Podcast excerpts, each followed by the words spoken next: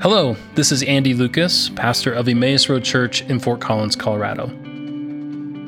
Thanks so much for listening to our podcast. And we hope this message will help you grow in your walk with Christ.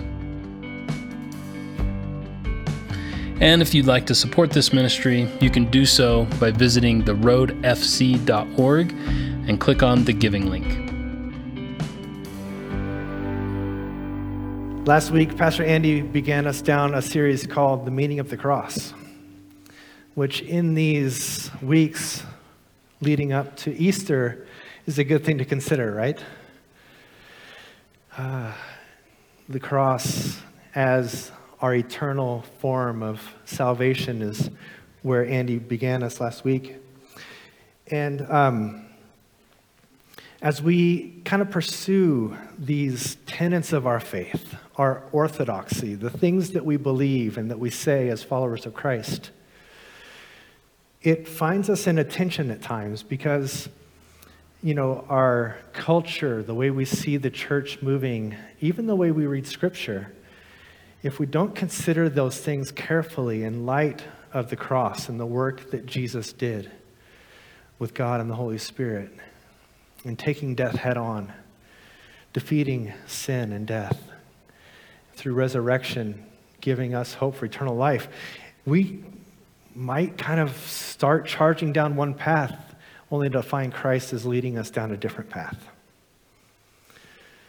You know, as Andy let me know the topic for this week, and he doesn't dictate what we preach, but he said, Here's the topic that I had on hand. Would you like to take it? And the topic was enduring model of discipleship the cross and what it means in our, the enduring model of discipleship. I was stoked because this is right up my alley. For those who you who don't know, my name's Daniel, and I'm the pastor of worship and liturgy here at Emmaus, uh, ordained with the church. And I've always felt a strong desire to be actively involved in God's work in the church, but in very practical ways. And that's because I've been the beneficiary of so many who have poured into my life in this way worship leaders, life group leaders, disciple makers. And while I enjoy preaching, I've always kind of felt this desire, this satisfaction when coming alongside of you, when coming alongside of our staff here at Emmaus and giving shape and direction to the way that God's leading, especially through Pastor Andy. You know, the songs that we sing, the prayers that we pray, the responsive readings, all of those things work together to shape us. The resources that we have, the booklet that's leading us through Lent, the uh, life group questions, and of course, Pastor Rick does a great job of helping form those as well, prayers of the people. All this to say, the idea of speaking discipleship was really exciting to me. And then as I started like getting into this and digging into the scripture for today, I started getting a little nervous. um, I started feeling a little bit of attention, attention because as I was reminding myself of what Christ did in those moments, those final days around the cross, I was acutely reminded that following Jesus' footsteps can be really hard. And perhaps at times it can feel seemingly impossible, like there's no way I can do that. Remember a couple weeks ago when Pastor Rick was teaching about um, the transfiguration, and we see this scene of Jesus and a couple of his disciples on the mountain, and there's Moses and Elijah flanking Jesus in like the mist and sparkles, and uh, the moment must have been awesome. And Peter did probably what I would have done, maybe what you would have done. He pipes in with this great idea Jesus, this is awesome. Let's build some shelters, and you guys can just hang out here uh, it'll be great. He's probably already thinking of like the buddies down the mountain who aren't here. Like, I can go get them and bring them up, and they can see Jesus with Elijah and Moses and the revelation. You know, maybe he's thinking about like the teachers of the law, the Jewish leaders who are hot on Jesus' feet, wanting to crucify him, wanting to shut him up because they doubt who he is. But if they could just see Jesus here with Moses and Elijah, it'd solve everything. You know, Peter is jumping to this idea, but it's his idea. Before he could get his plan unfolded, uh, the voice of God rolls in. The disciples fall to their feet. And when they look up, Jesus is there alone, instructing them not to tell anybody what they saw or heard. Like Peter, I hear the word discipleship and I get excited because I've got ideas about that. I've got ideas on what we could do. But sometimes when we jump to conclusions, we find that Jesus is slowly leading us in a different direction. So today, as we investigate what the crucified and resurrected Savior means in regards to how we, as his followers, model our actions and our words, be ready. We're going to have some tension. We're going to feel it, and that's okay. Uh, we might even discover that our traditions, our culture, our ingrained models of saying and doing things have been marching down one path only to find Jesus leading down another. So, is everyone appropriately nervous alongside me today? it's okay. Uh, we'll be in Scripture, so hopefully we'll steer, steer clear of heresy here. It's going to be a good morning. Thank you for being with us. Let me pray for us as we, uh, before we dive into Scripture. Lord, open our hearts and our minds by the power of your Holy Spirit. That as the scriptures are read and the word is proclaimed, we may hear with joy what you have to say to us today. We pray these things in Jesus' name. Amen. Amen. We're going to be in Mark chapter 8. So feel free to open your Bibles, your devices, it'll be on the screens for you. Mark chapter 8, starting in verse 27. Then Jesus went on with his disciples to the towns, the villages of Caesarea Philippi. And on the way, he asked the disciples, Who do people say that I am? And they answered him, John the Baptist, and others, Elijah, and still others, one of the prophets. But then he asked them, But who do you say that I am? Our guy Peter, he's going to be popping up a lot today. Our guy Peter chimes in and he says, You are the Messiah. And I imagine Jesus kind of had this satisfied, happy look on his face, but he sternly looked at Peter and he said, Don't tell anyone about who I am. Then he began to teach them that the Son of God, the Son of Man, must undergo great suffering and be rejected by the elders, the chief priests, and the scribes, and to be killed, and after three days raised again.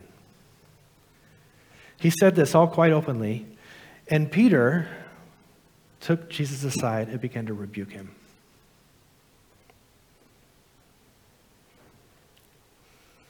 But turning and looking at his disciples, Jesus rebuked Peter and said, Get behind me, Satan, for you are setting your mind not on divine things, but on human things.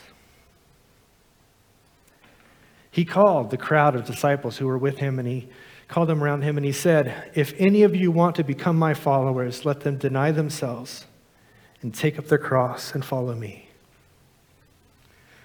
For those who want to save their life will lose it, and for those, and those who want to who lose their life for my sake and for the sake of the gospel will save it.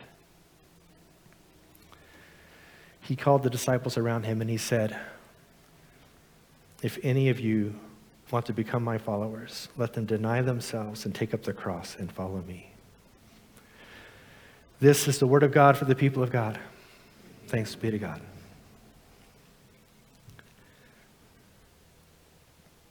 For you are setting your mind not on divine things, but on human things.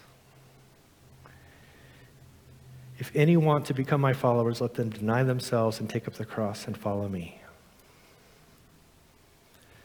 You know, I, I like the character Peter so much because I can identify with him really well. I think the church likes Peter because I think we can identify with him. The American church, how often do we sound like Peter? You know, one moment we're nailing it in verse 29, unlike, you know, when everyone else was not getting it, Peter said, You are the Messiah. And Jesus said, Yeah. Only three verses later, to just fall on our face to rebuke Jesus and to be corrected by him in a public and profound way. You know, this passage holds the answer to our question what does the cross say about the meaning lasting model of discipleship? If anyone wants to become my, dis- my followers, let them deny themselves, take up the cross, and follow me. But I think we need to kind of do some work at um, kind of diving into what Jesus is asking here. You know, because to his followers, that statement must have implied something that to us, it's different to us. We're 2,000 years removed. To them, they are before the events of the cross and the resurrection to them, they're hearing Jesus say, if you want to be my follower, forget your ideas of how this revolution is going to work. Forget the idea that I'm going to come in and like lay Rome down and bring my kingdom in and we're all going to be mighty and rule together. He's saying, forget about that. Humble yourself and follow me to be put to death. To them, the cross you know, we hear the word cross and we think that, you know, it kind of has these nice Christian notions of being humble, being self sacrificing, being giving and compassionate to others, you know, as Christ was to us. That's what the cross means to us. But to them, the cross was a brutal form of execution. Take up your electric chair and follow me.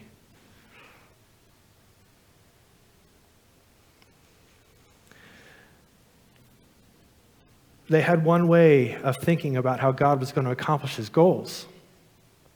Peter likely was telling Jesus, You can't be crucified. You can't be put to death. Because how are we going to receive the promises that the Lord promised to us? God didn't promise that we would live under occupation of Rome, God promised us a promised land to be free people. Peter had an idea of how it should work. And Jesus said, That's not how it's going to work. You're thinking of human things, not divine things. You know, this idea that there's two models of how God's work can be accomplished is what we're going to be looking at. And, you know, these aren't new ideas. Uh, they were existing at the time of Peter, they existed for the early fathers. Martin Luther in the 1600s helped organize this thinking, this distinction, but these weren't even new ideas for Luther. But he's provided us language that I think is going to help us today. When looking at Scripture and the life of Christ, there appear two models for accomplishing the work of God. The first, the way of glory, the way of self reliance, the way of dominance. And the second, the way of the cross to simplify what Luther's saying, the way of glory means working through human will, human ideas, human power to accomplish the work of God. But the way of the cross is looking at the grace of God, what He has accomplished, and allowing that to guide the ways we work to be consistent with the way Jesus lived. So is that clear? The way of glory, human will, human means, human power. The way of the cross, self sacrifice, humility, obedience, trust, courage.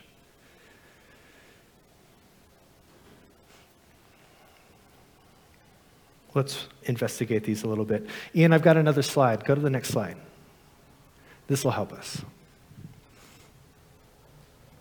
Lutheran theologian Gerhard Forde said it like this The hallmark of the theology of glory is that it will always consider grace as something supplemental to whatever is left of human will and human power.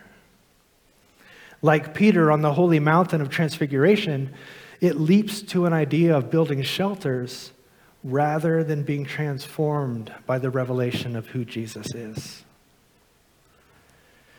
For better or for worse, the complicated nature of Scripture uh, sometimes can confuse us on this. We read all kinds of descriptions of how God worked and accomplished his means, especially in the Old Testament.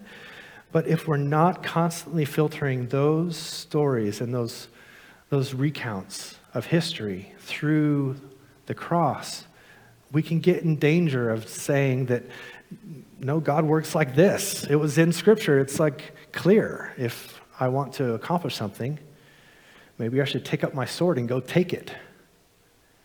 But Jesus shows us a different way.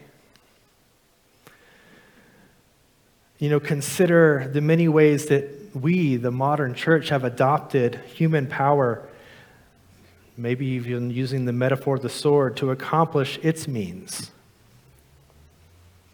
You know, it's safe to say that every human war in history has had one party feeling like God entitled them to something that someone else possessed, and that bloodshed of the innocent was or is a small price to pay for taking what God's promised. Of course, we see the most exaggerated version of this in regards to the church through the Crusades. You know, systems that prop up the powerful and privileged at the expense of the poor and the weak are not the way of God, they're the way of glory.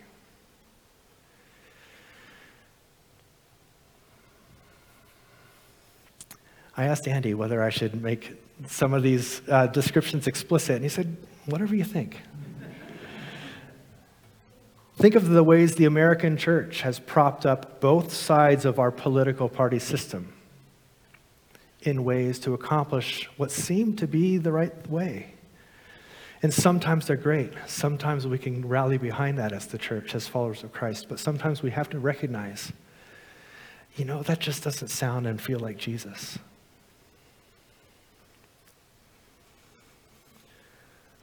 Author Tullian Tchividjian says it this way in, theo- in the theology of glory, life becomes a ladder. One rung brings you a step closer to the top, but it's always just out of sight.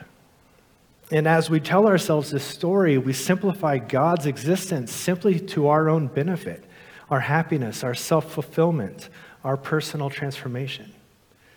And while those things aren't necessarily bad in and of themselves, God isn't necessarily opposed to them. But God in Christ cannot be reduced to a way to our own personal ends. He is the end himself. Christ is imploring us that the way of the cross, the one of self sacrifice, humility, courage, and trust is the way that we must follow. Luke chapter 22 tells this crazy story, once again starring our guy Peter. Um, and I'll paraphrase, paraphrase the story for us, but this is the night of the Last Supper, the, the night before Jesus' betrayal. Just moments before, Christ has wrapped the towel around his waist and humbled himself and washed the feet of his disciples. They've just finished the Last Supper, where Christ established the symbols of his body broken and his blood shed as eternal signs of our salvation. But Jesus begins telling the story, saying things are going to heat up here. The next few days, the next few weeks, the next few months, the next few years for you are going to be hard. And he reminds the, him, the, the disciples, he reminds them of the time that he sent them out.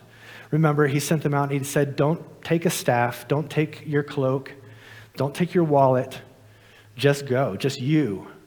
go and do my work so that they can be the beneficiaries of the hospitality of those that they're ministering to. But on this night, Jesus says, Put on your cloak and pick up your staff and get your wallet. It's going to be hard. And then he says this confusing, crazy thing. He says, If you have a sword, you should get it. And if you don't have a sword, you should sell your cloak and get one. And he looks around. He says, Do we have any swords? And they say, Yeah, we have two swords. And Jesus says, That's enough. Right? Like, what's going on here? You know, fast forward a few hours later at the betrayal of Jesus, Judas kisses his cheek, and the centurions come in with drawn swords. And, and Peter chimes in and he says, Lord, should we strike with the sword? And he didn't even wait for an answer.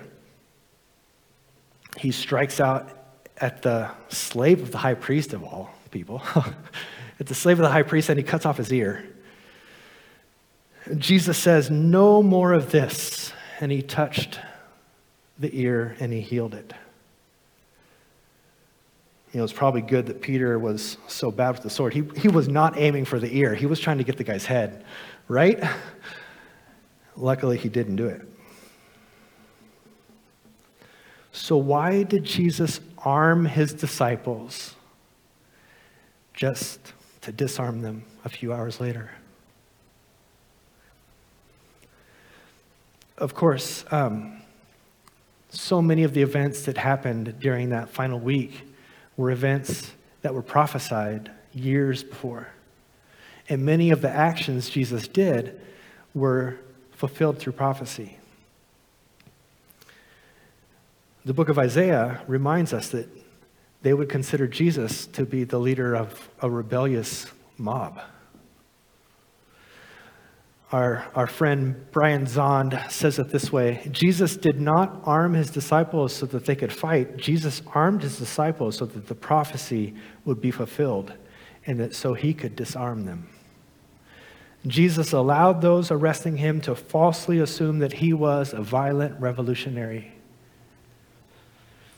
as the prophecy in Isaiah said. But when his disciples actually attempted to employ violence, Jesus said, No more of this. John 18, 36 says, My kingdom is not from this world. If my kingdom were from this world, my servants would be fighting.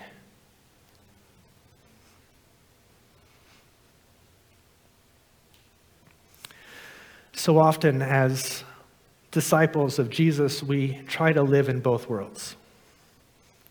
We try to have the cross in one hand and the sword in another. Often, our priorities, our methods, our investments, the way we spend our money and our time,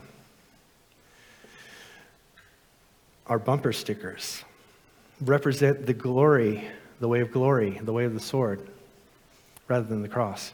You know, maybe, maybe that's hard. Maybe that's harsh. You know, maybe we're just doing our best. But sometimes our misguided attempts to be faithful people show us to be walking with two hands, the way of the cross and the way of the sword. But Jesus, upon the cross, we're reminded is the posture that we are to take as his followers. But don't get me wrong, the, the, the cross was not a failure. I think we're tempted to think that. Like the sword would have been the right way. The cross was not a failure.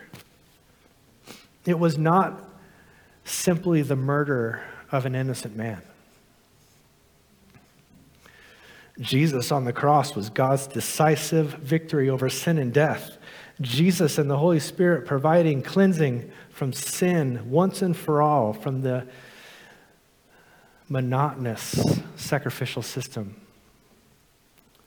offering atonement through animal sacrifice. Jesus taking the full brunt of the enemy's power of death and breaking it wide open through the resurrection. The cross was not a failure, the cross was the victory. The way of the cross is far from powerless. It chases after God's kingdom, actively working and subverting evil while consistently respecting all life, defending the weak, and healing what is broken in all creation. Come on, somebody. Andy would do that. Andy would say, Come on, somebody. That's good preaching. Circle that in your notes or write it down. The way of the cross is far from powerless. It chases after God's kingdom, actively working and subverting evil while consistently respecting life, defending the weak, and healing what is broken. The way of the cross defines life in terms of giving rather than receiving, self sacrifice rather than self protection, dying rather than killing. It reorients us away from our natural inclination toward a theology of glory by showing that we win when we lose. We triumph through defeat, and we become rich by giving ourselves away.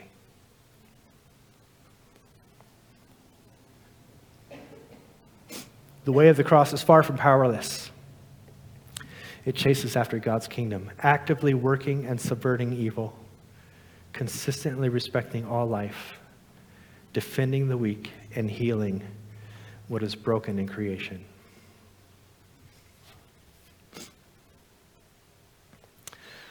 So, how does it work? How do we do better at being this way, at living this way, at allowing what Christ did through the cross and his call to take up our cross and follow him. How do we do that? Being a disciple is all about following your teacher so closely and with such focus that their words, their way of saying things, their actions, their way of doing things become so imprinted upon our heart and our nature that our words, our actions, our way of explaining things, our way of doing things begin to mirror that of our teacher.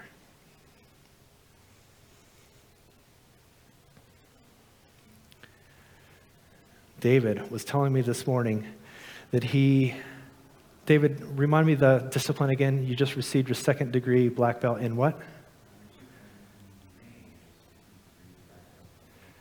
in Taekwondo. That's awesome. Yeah. Even before David told me that story, I was already thinking of the Karate Kid. Any fans? The Karate Kid. Of course, we see uh, Daniel, played by Ralph Macchio. Is that his name? He wants to be the best, and he wants to overcome his enemies. And he seeks out a teacher, and the teacher says, I'll teach you. Lesson number one paint the fence. Lesson number two wax the car. You know, he had no idea. He, he was frustrated. He was mad. He's like, taking advantage of me. You're getting free labor out of me.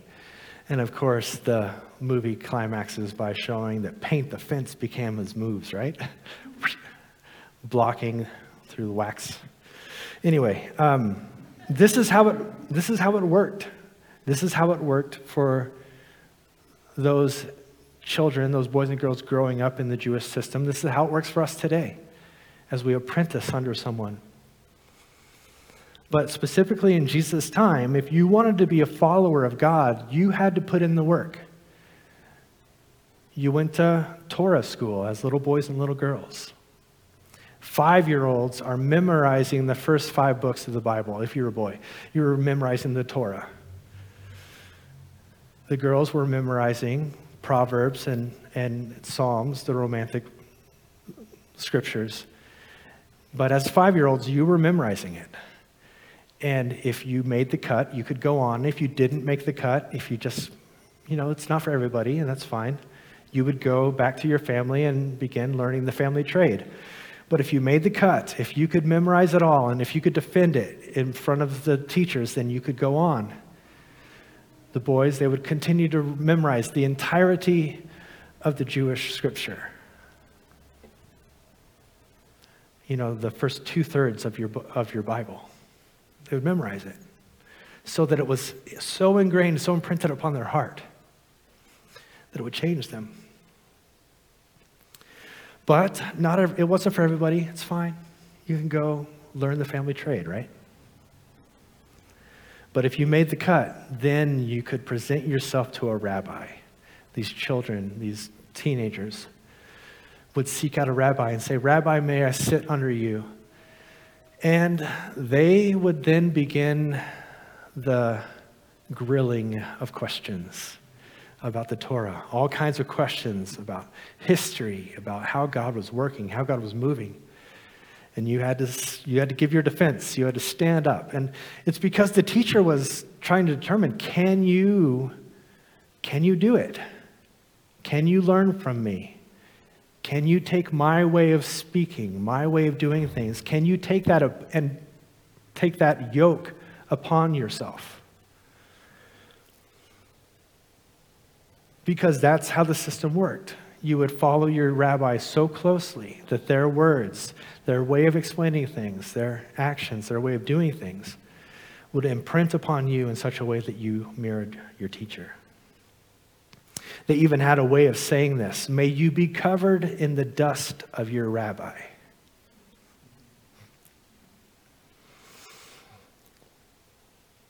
You know, of course, in the arid Middle East, that provocative way of saying it is your rabbi is spending all day walking down the roads, and everything that he's stepping in, are you close enough that that's getting on you? May you be covered in the dust of your rabbi. There was a series of discipleship videos in the 90s. Anybody in the church in the 90s remember the Nooma videos? Couple of nods. There's one called Dust. Look it up on YouTube. It, it kind of puts some language that I'm using here today in really beautiful and dated 90s way. Look it up.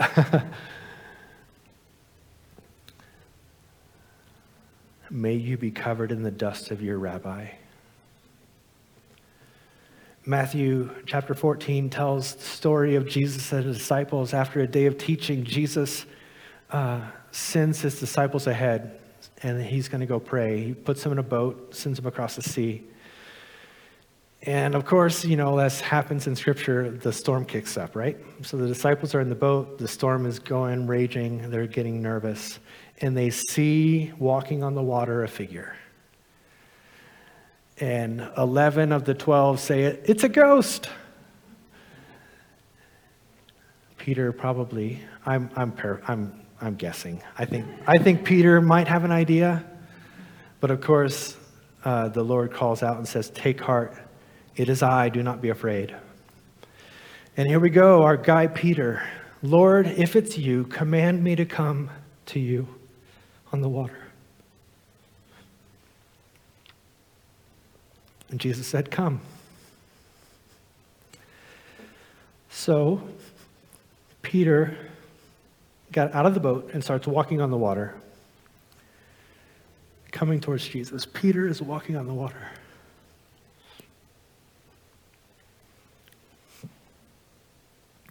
But then, of course, he notices the wind and the waves, and he starts getting distracted, and he starts getting scared, and he begins to sink, and he cries out, Lord, save me. And Jesus immediately reached him with his hand and caught him, and he says, Oh, Peter.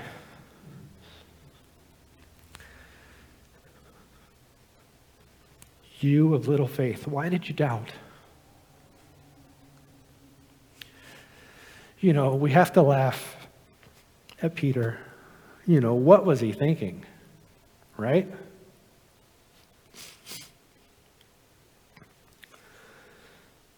He was thinking if Jesus can do it, I can do it.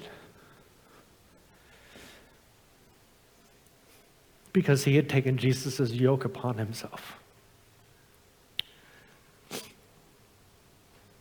I love that about Peter. The Lord called him out and he walked on the water. That's what we have to remember. He walked on the water before he sank, right? And as he sank, was he doubting Jesus? No, he was doubting himself. He was doubting himself. And here again, I think we can identify with Peter. When Jesus encourages us and calls us to do something hard, do we doubt him or do we doubt our own ability to do it?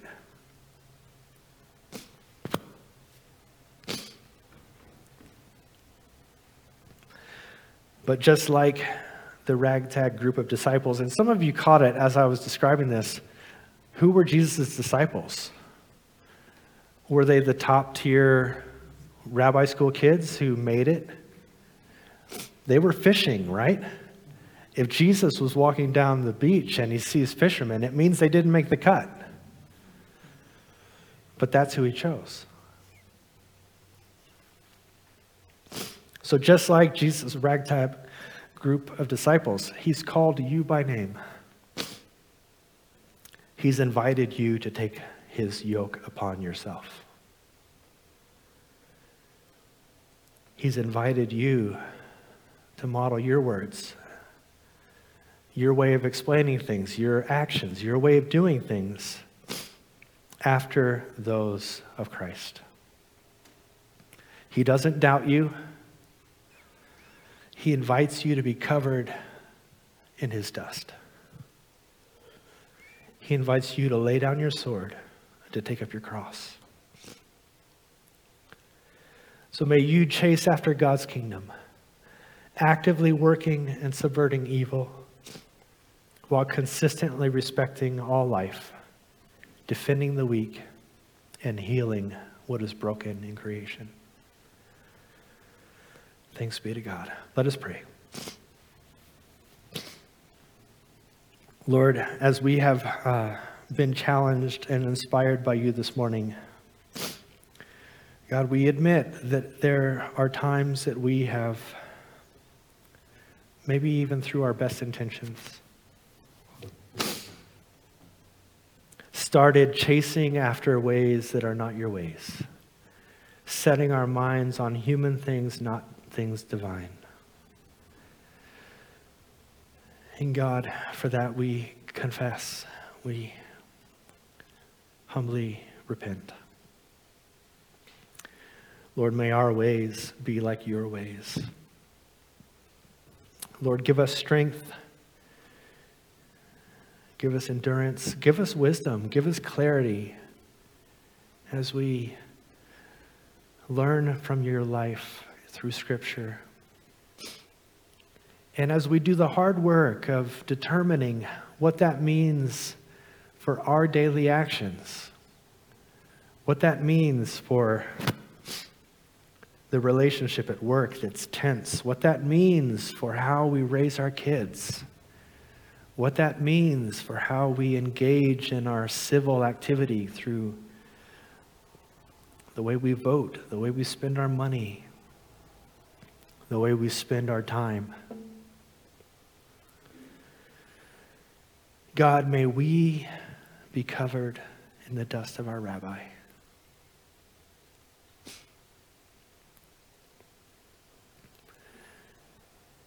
We thank you for Jesus and for the cross. Amen.